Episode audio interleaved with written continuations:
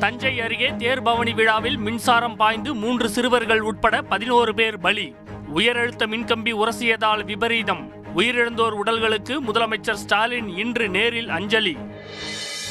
தேர் விபத்தில் உயிரிழந்தோர் குடும்பத்தினருக்கு தலா ஐந்து லட்சம் ரூபாய் நிவாரணம் வழங்கி முதலமைச்சர் ஸ்டாலின் உத்தரவு.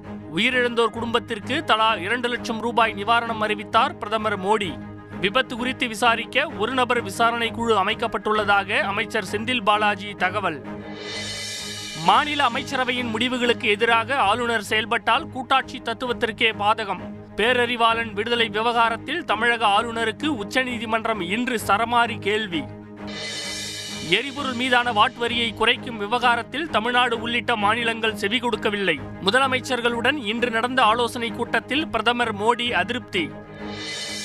சென்னை ராஜீவ்காந்தி அரசு பொது மருத்துவமனையில் மின் கசிவு காரணமாக இன்று பயங்கர தீ விபத்து. துரிதமாக செயல்பட்டதால் உயிரிழப்பு எதுவும் இல்லை என அமைச்சர் மா. சுப்பிரமணியன் விளக்கம். தமிழ் திரையுலகில் சிறந்து விளங்கியவர்களுக்கு கலைஞர் கலைத்துறை வித்தகர் விருது. வரும் ஜூன் மூன்றாம் தேதி வழங்கப்படும் என சட்டப்பேரவையில் இன்று அறிவிப்பு.